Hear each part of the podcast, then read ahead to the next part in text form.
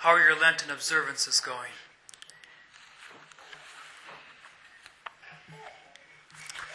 I'm going to read to you a little story from the Magnificat Lenten Companion.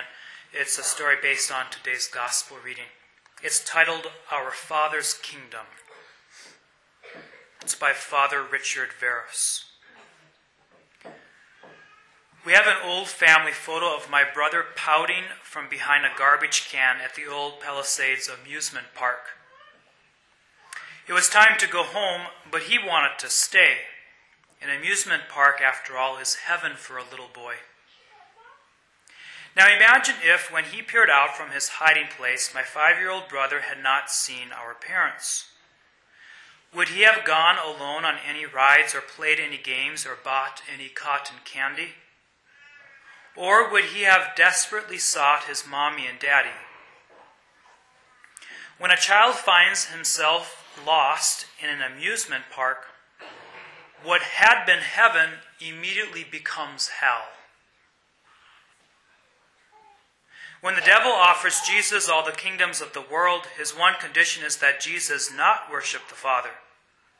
Jesus, the eternal beloved Son, knows that any aspect of reality loses all its consistency, all of its worth, all of its goodness, if it is perceived and grasped outside of the loving origin of the Father. As we begin Lent, let us pray to see every aspect of our lives through the cross of Christ, that most revelatory, sacrificial, and salvific expression of fatherly love at the very foundation of our existence. My prayer for you, as well as for myself this Lenten season, is that by the time Easter comes, we may all come to know the love of the Father more than we do now. That if we have never experienced God's love for us, that we might actually experience it. Not as an idea, but as a reality.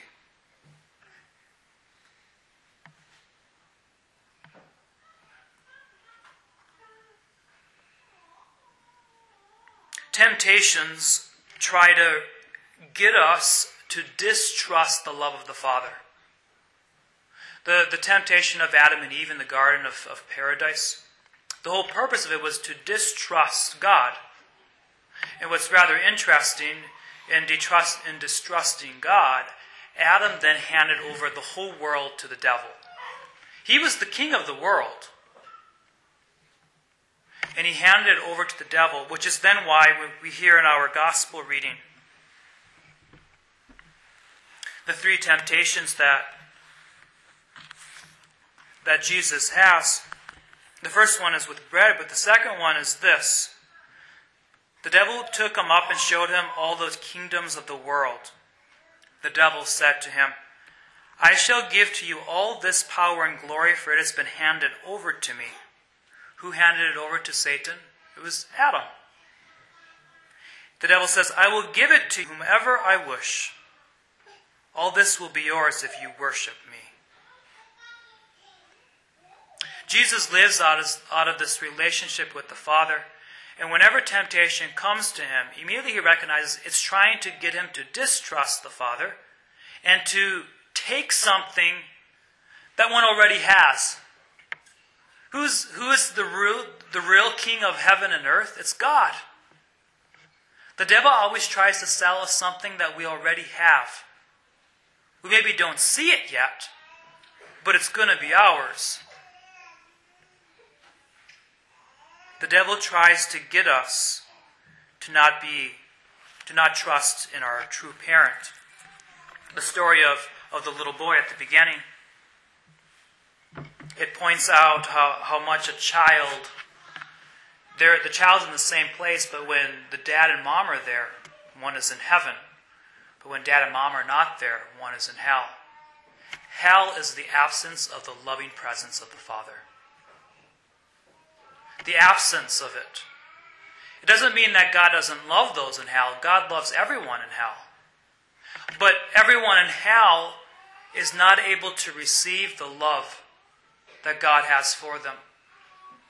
I think the best example would be the pouting child. I can remember multiple times, you know, when I was a child, I would pout. And I like, I don't even want to talk to you. Don't even want to talk to you now. And then, you know, dad or mom would make me go to my room and, and I'd be there and it'd it would come time for supper and say, oh, Joseph, come on down for supper. And I wanted to live in my own little hell. So I don't want to come for supper. I was stubborn I stayed. But it was miserable. Hell is miserable not because God's love is not present there. Rather, it's, it's the opposite of that.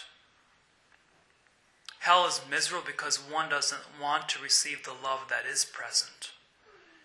One doesn't want it. Therefore, life becomes terrible. So I want to, I want you at this Mass to pray for the grace to really open your heart wide to receive the love of the Father. If there's any lie that you've come to believe that God doesn't care about you, in the name of Jesus, reject that lie today. Because He does.